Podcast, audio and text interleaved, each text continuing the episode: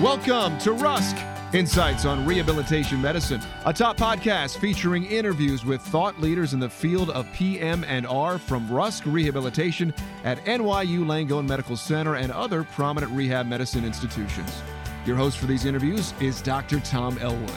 He will take you behind the scenes to look at what is transpiring in the exciting world of rehabilitation research and clinical services through the eyes of those involved in making dynamic breakthroughs in healthcare.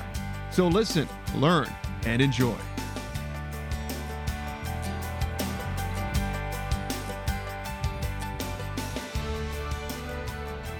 I would like to welcome back our listeners to part two of an interview with Dr. Nathan Zasler. So, Dr. Zasler, welcome to you too. And let's begin where we left off at the end of the first part of the interview. Last time we discussed various topics, including the care of patients with post traumatic headache. So, how is post traumatic headache treated? Are there advances being made in the management of these types of headaches? Again, treatment is going to be guided by the type of headache disorder that you're treating. So, migraine headache, as an example, will get treated very differently from tension type headache, which will get treated in turn differently than headache due to TMJ problems or occipital neuralgia or whiplash injury to the neck. I think clearly the knowledge regarding treatment options for the various types of post traumatic headache has increased in the time I've been doing this, which is fairly lengthy over about 30 years.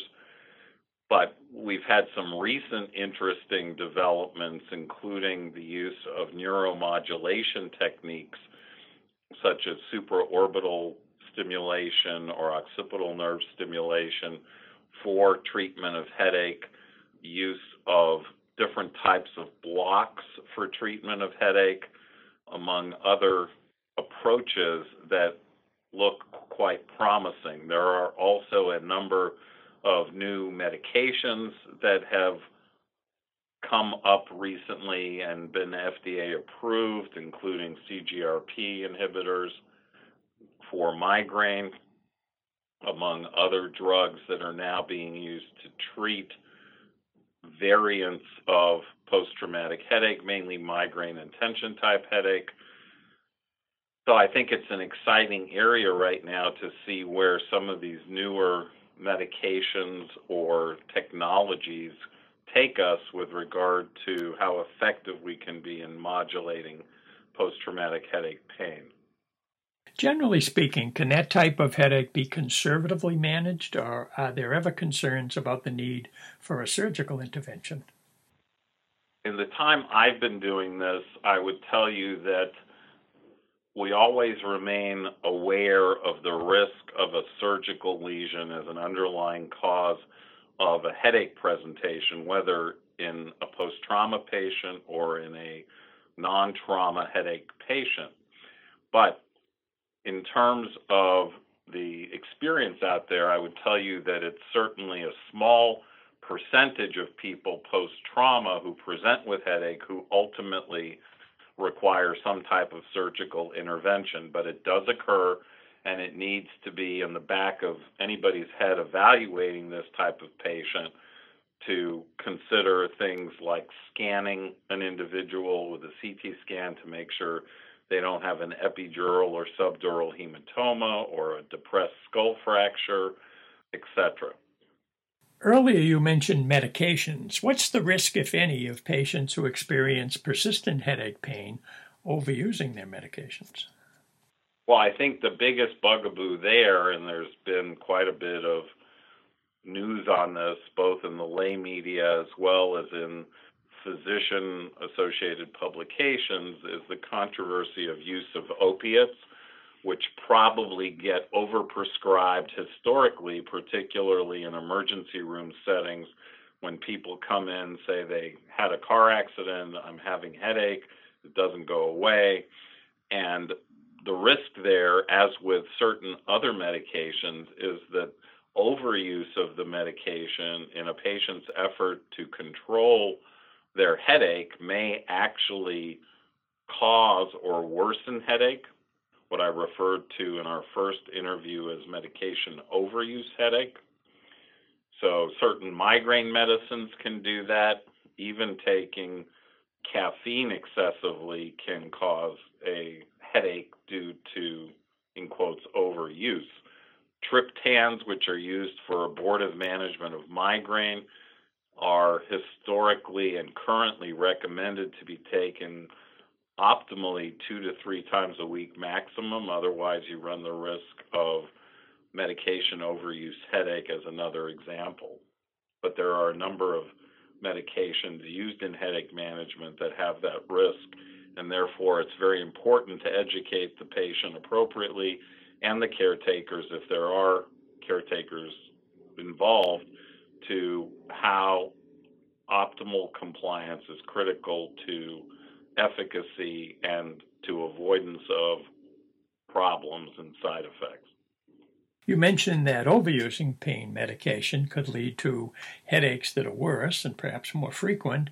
And if they're using opioids, then there's also the possibility they could acquire an addiction. Are there any other dangers you'd like to mention about overuse? Of opiates specifically, there are multiple side effects of opiates.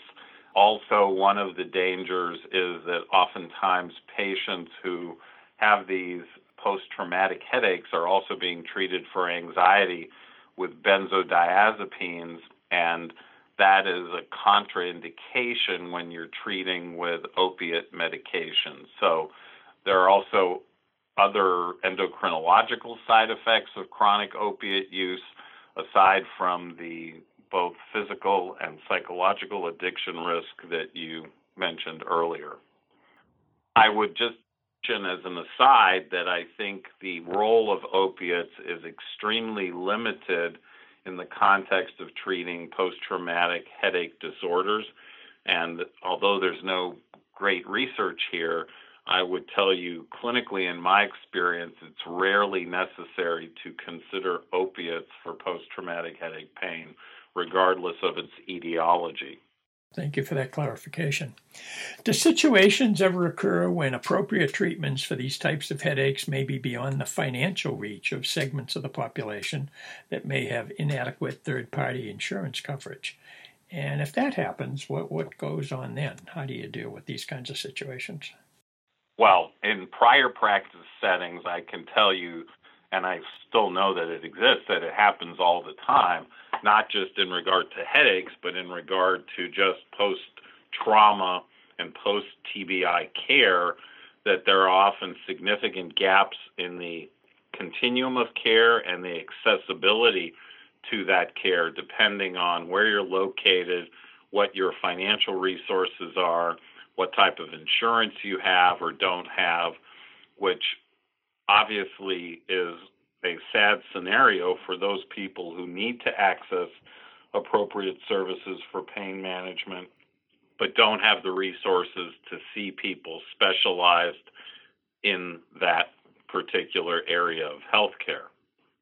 I don't know that there are any great solutions to those problems.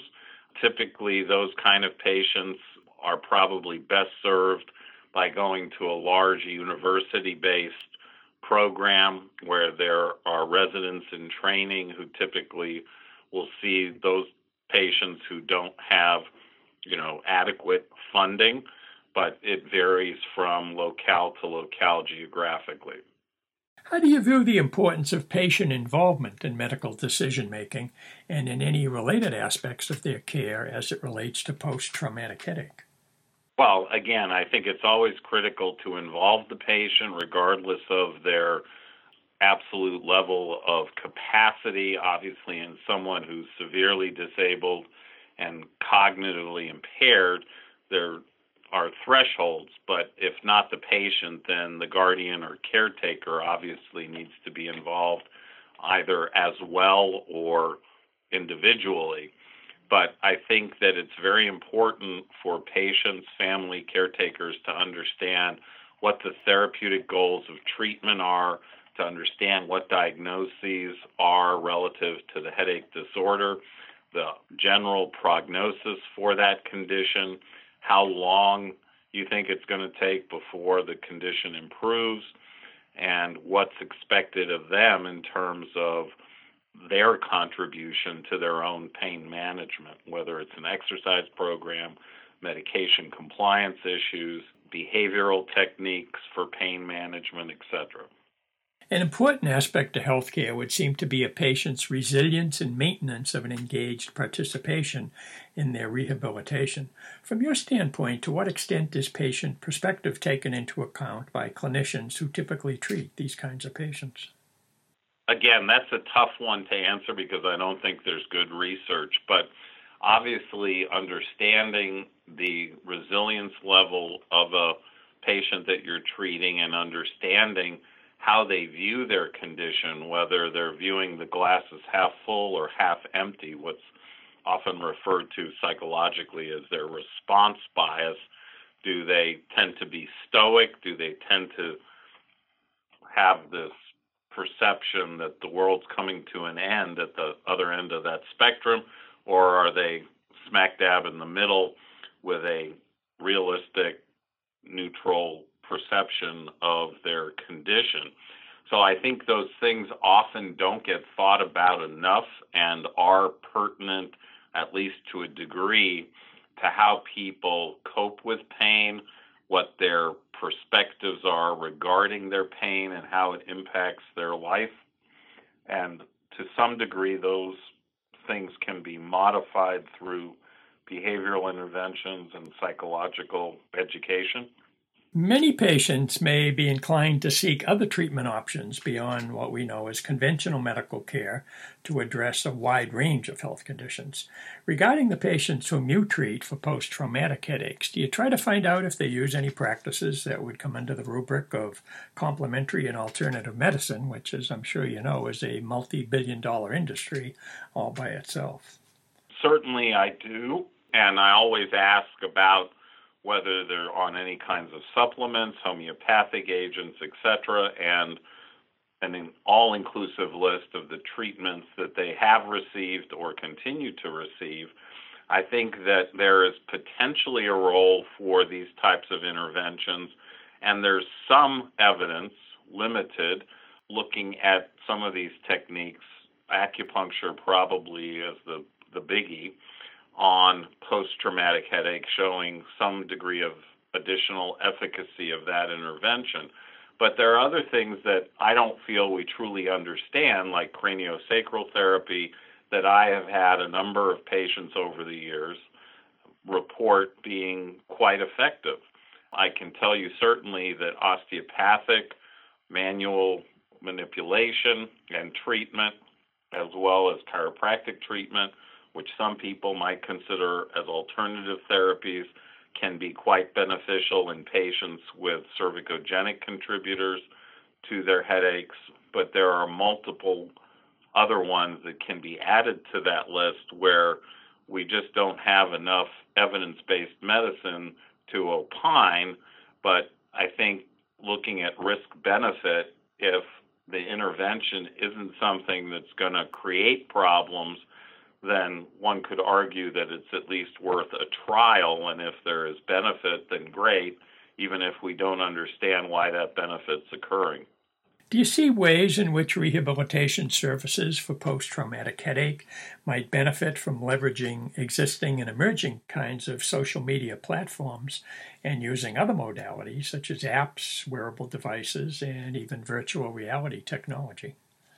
I don't profess to be an expert in all those areas, but what I can tell you is that I see social media platforms as a mechanism for dissemination of information and education of both the lay public as well as healthcare professionals about TBI in general and post traumatic headache specifically, among other topics there are a number of apps already out there to track headache, probably focusing more on migraine headache, but there are a number of pain apps for both pain management as well as migraine tracking. So they already exist. They haven't permeated the healthcare professionals who work with these patients in my experience, but they are out there And I think you're just going to see more of the same in terms of additional apps that become more relevant to specific headache subtypes in terms of both diagnosing as well as treating those conditions. As far as wearable devices, um, I'm not sure exactly where you're going with that, but I mentioned some of the neuromodulation devices, TENS, electrical stimulation, cranial electrical stimulation, or CES, are all wearable devices that are now being used in the context of treatment. VR technology, at least as far as headache, I'm not familiar with anything, but you know, VR has multiple applications, and somebody may come up with an application for headache. At this point, I'm not aware of any. Apart from the ability to pay for health care, which we discussed earlier, availability and transportation problems are among the factors that contribute to the difficulty of obtaining in clinic rehabilitation services. A related question would be what role do you see in home telehealth therapy programs in addressing this situation? Well, specific to post traumatic headache, I think it could be an excellent educational tool. It can be a methodology to follow up on compliance with medication prescriptions, home exercise programs, therapeutic exercise interventions, behavioral interventions by a nurse, PA, nurse practitioner, or other healthcare professional. Indicate if there are any factors such as age, gender, race, and ethnicity that could affect both the degree and the speed of recovery from headaches when they occur. Well, there are multiple issues here.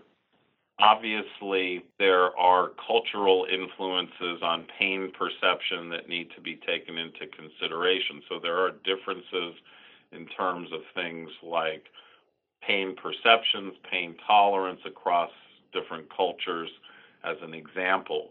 We know that with gender issues, there's an ongoing controversy about why females tend to be at greater risk of TBI, and there seems to be a greater incidence of headache disorders in the female population, whether that's related to differences in neck structure, with female necks being typically thinner, longer, less muscular, or affective issues, that is, females tend to have a higher incidence of anxiety and depressive disorders than males, we don't know yet. And those are just two examples of factors that may be responsible for those differences. So there's still a lot that hasn't been explored about these variables and their impact on headache presentation in terms of the nature and prognosis of the headache disorder following trauma. Do you see any need for developing improved clinical care guidelines? An example might be when to acquire imaging studies of the head or neck in patients with post traumatic headache. There's generally good guidelines for non traumatic headache. There are some guidelines, limitedly, the Ontario guidelines out of Canada and the Veterans Administration guidelines that address some of the issues with regard to headache and recommendations. But I think a more internationally developed consensus set of guidelines on post traumatic headache would be very helpful. Similarly, do you see the need for improved assessment techniques, diagnostic measures, treatments, and uh, modifications to the current classification system for post traumatic headache? I'll take the last one first. There have been multiple criticisms of the current international headache classification system, ICHD 3. So, yes to classification as it relates to specifically post traumatic headache. I think that, again, there's this absence of standardization of how we assess, how we treat, how we measure treatment efficacy that could all benefit from doing some further research in these areas and understanding more about how to standardize that practice to optimize outcomes. And based on what you just said, what would be some of the primary deficiencies in the currently available research regarding post traumatic headache? I think that there are multiple criticisms that could be levied. Probably one of the biggest ones, from my perspective, is the generally global absence from most of these studies. And there have been quite a few studies looking at post traumatic headache over the last 10, 15 years is the absence of an actual hands on physical examination to address some of the things I talked about earlier in both the first and the second interview session with you. I think that is paramount to understanding and having a complete picture of what the pain generators are because of the overlap in how these headache disorders can present if you just base the classification and final diagnosis on an ICHD3 methodology, you're going to, in my opinion, overdiagnose migraine, which is also made more complex simply by the association of both photosensitivity and sound sensitivity with brain injury, aside from the fact it can be related to migraine, but it can be confusing also in the context of making somebody think there's migraine when there's not because of those sensory hypersensitivities. So, my answer would be if I was to give one answer, documentation of a comprehensive post traumatic headache physical exam, which would include both neurological and musculoskeletal elements. In your experience and based on the available literature, what do you see as the best way to avoid persistent symptoms of post traumatic headache? Well, experientially, I would answer that question by telling you getting the patient to someone who knows post traumatic headache earlier than later and trying to head the horse off at the beginning of the path as opposed to seeing the patient six months, two years, five years post injury when you have a lot of secondary issues that become problematic in the context of treating in terms of the chronicity issue, whether it's what's termed central sensitization, which is a process whereby pain, even though it may not be generated on the surface, is being generated centrally. Secondary psycho-emotional responses to chronic pain, including anxiety and depression, is the two most common, among other issues. And we have to remember that pain can affect multiple aspects of function. It can affect cognition, can affect sleep, can affect behavior in terms of irritability, depression, anxiety. So it really is a significant impairment if it's not treated early and not treated appropriately. Dr. Zasler, I'm going to conclude part two of this interview by thanking you for sharing your insights with our listeners about several important topics pertaining to the care of patients who experience post traumatic headache. You've managed to provide the equivalent of a treasure chest of sound advice regarding headaches. It's been both an honor and a pleasure to have this discussion with you today, and I wish you continued success in all your endeavors. Again, thank you very much. Thank you for allowing me to participate. Thank you again for joining us. You can learn more about Rusk at nyulangone.org slash Rusk. Also, be sure to follow this podcast on Twitter at Rusk Podcast.